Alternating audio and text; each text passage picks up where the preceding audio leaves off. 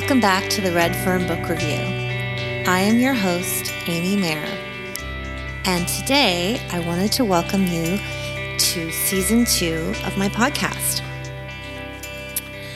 So I am recording this uh, episode. It will be released in September, but through the magic of recording, it's actually mid August.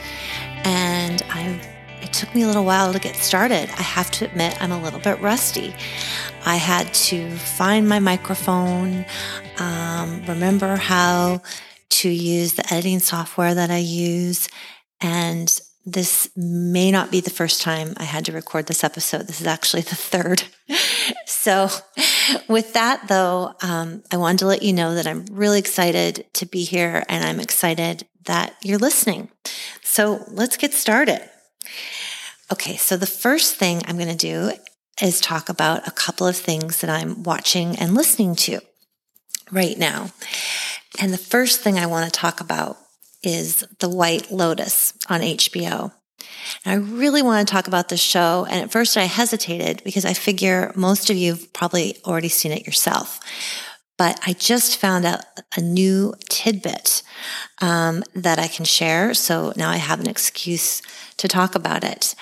For those of you who have not um, had the pleasure of seeing this show yet. It is about a Hawaiian vacation that goes horribly wrong at a luxury tropical resort. It has, um, filled with an all star cast, some character actors that you might not have known as well, but have been around for a long time, including Jennifer Coolidge, who you might know from the Bend and Snap fame in Legally Blonde. Jake Lacy, who might be playing the worst person ever um, as an entitled um, newlywed. Now, he has, in his career, always kind of played um, the wonderful boy next door, and he has a, a great chance here to play a villain. But what I wanted to talk to you about is the intro. So it has um, the intro to this show it has a very distinctive soundtrack um, that the composer calls Hawaiian Hitchcock. And the, it's got a very catchy theme with discordant flutes and accelerating percussion. It's kind of jarring. And in the background, when you when you see the beginning of each episode, there's tropical wallpaper. And what I found out was it's just rife filled with symbolism. You may have picked up on that, but if you go back and look at it now, it's filled with all kinds of Easter eggs and foreshadowing um, for what happens in this show, which is essentially it's a mystery. It's a it's a comedy and a mystery, and it, it, it's a, a dark comedy, is what I would say. So it's just it's filled with um, one of the things, I'll give you an example.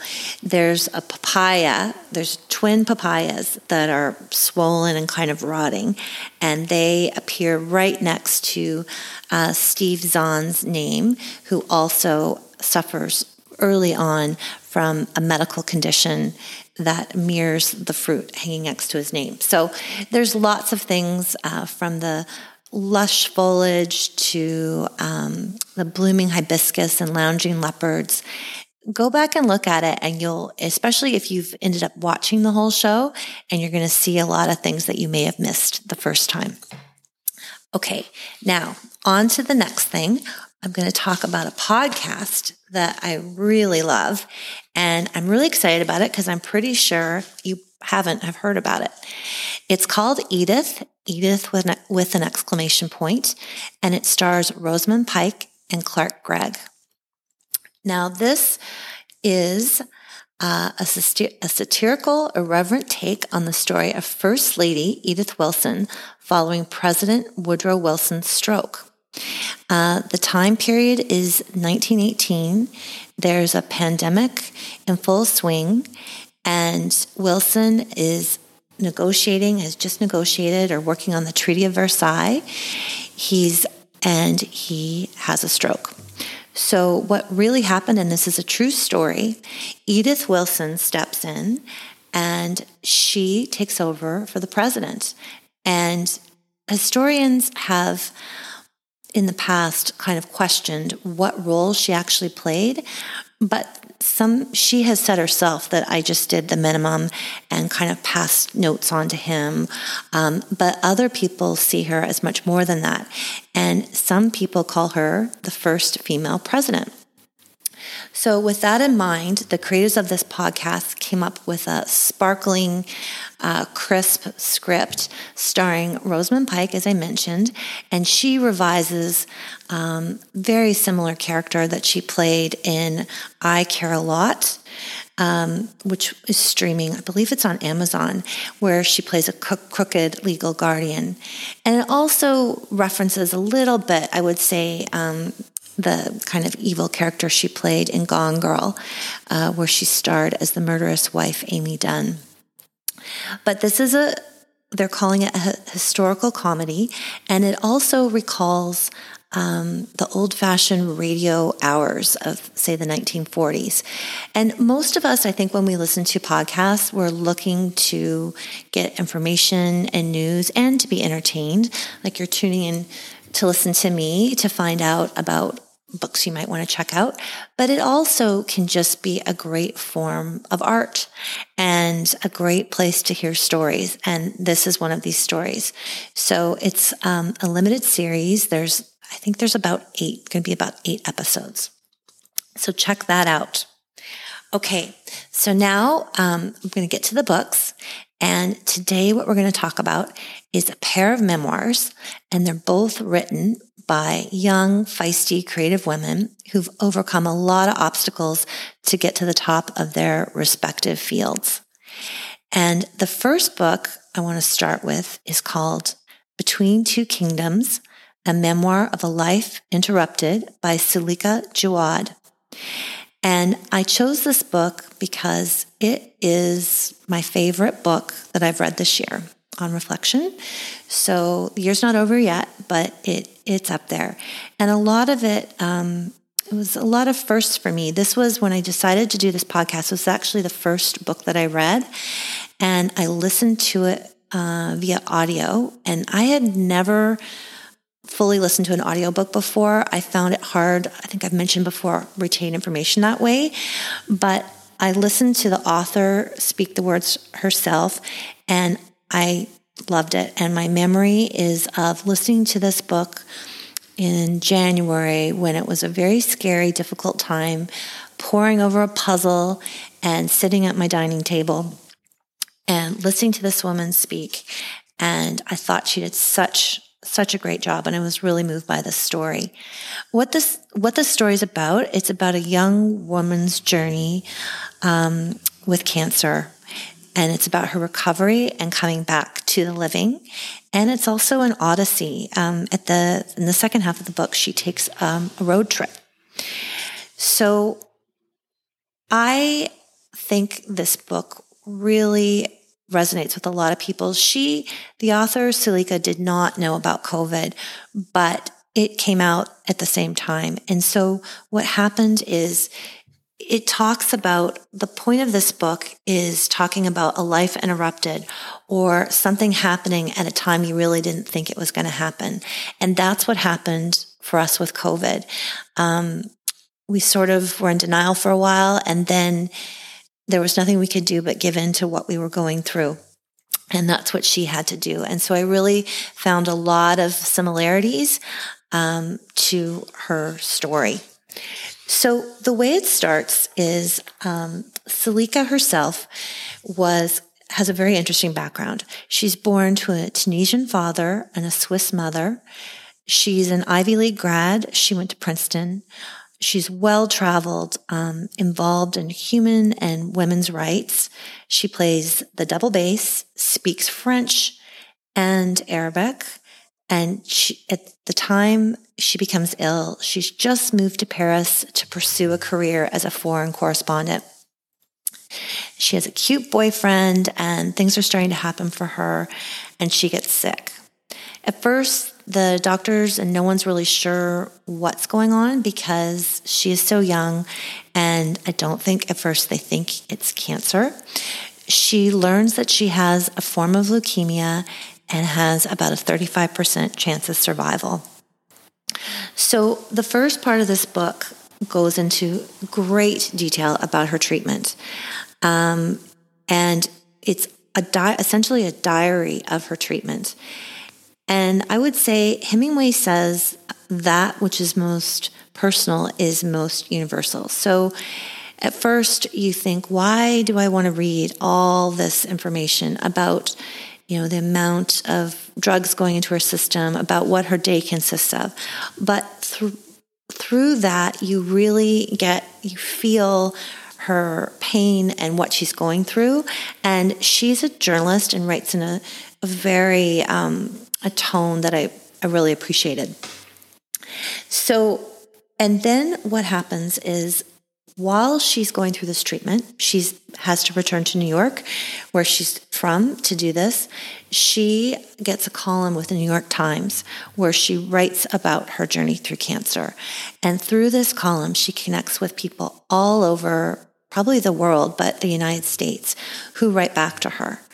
And she connects with criminals, other cancer patients, cowboys, uh, all kinds of people.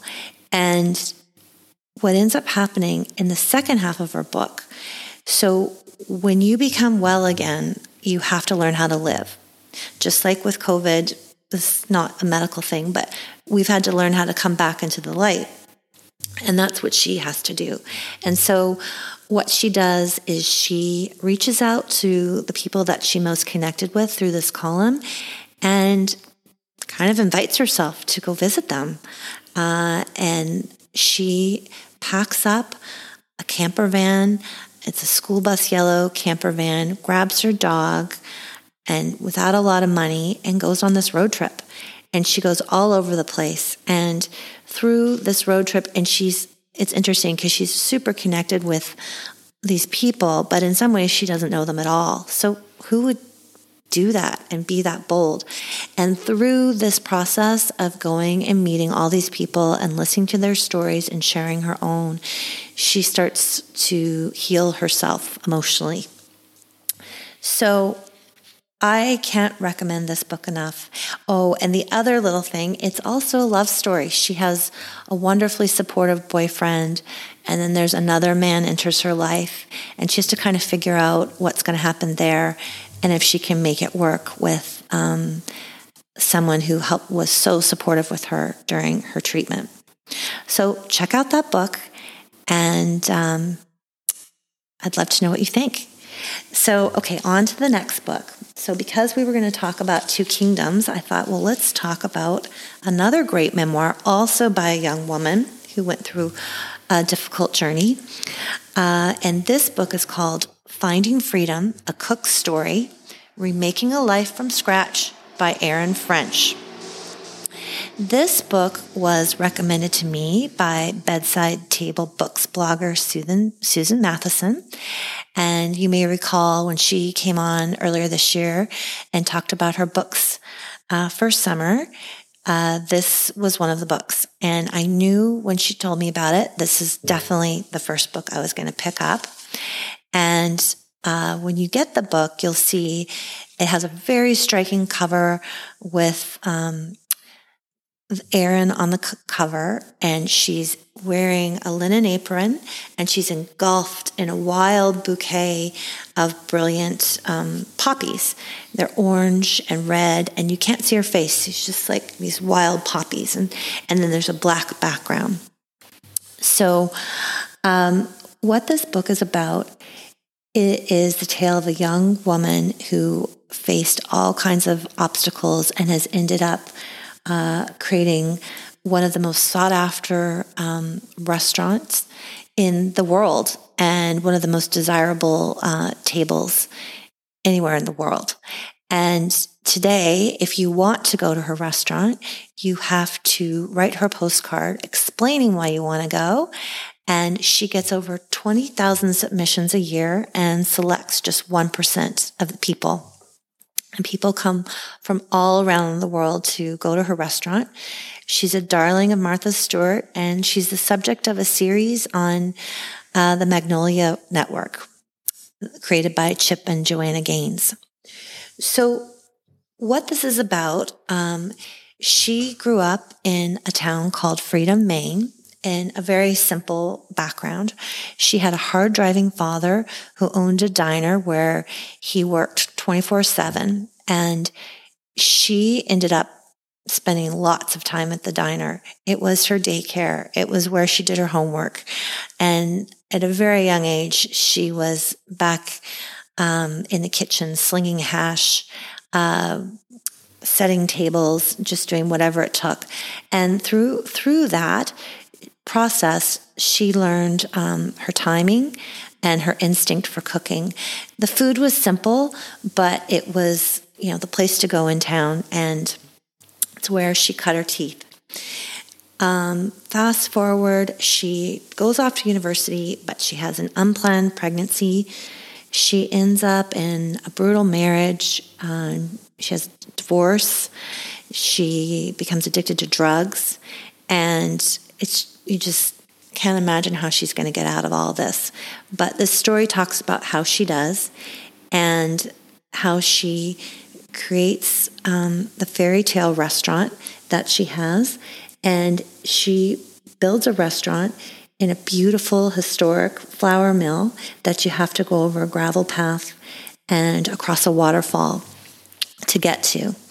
And so, with that, I wanted to conclude by, um, in her own words, reading a little bit about this restaurant. So, I'm going to pull this up for you.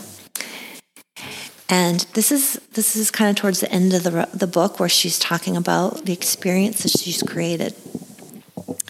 Find your way to freedom for dinner, and my only hope is that I can give you a meal and a moment that will leave a memory to last a very long time. Because, like my mother told me, that's all life is made of memories. From the pot laden parking lot, make your way over the gravel path embedded in the woods and follow the soft light guiding you to the footbridge that extends over Freedom Falls. Emerge from the woods and the mill will come into view, nestled into its great granite bedrock, perched above the rushing water. Wind your way around the side of the building, minding the path that leads you to the doorway of our wine cellar. Descend the stone steps and be engulfed by the tiny cavern carved into the foundation, lined floor to ceiling with wines from obscure and tiny vineyards with their own stories to tell, each handpicked by my mother.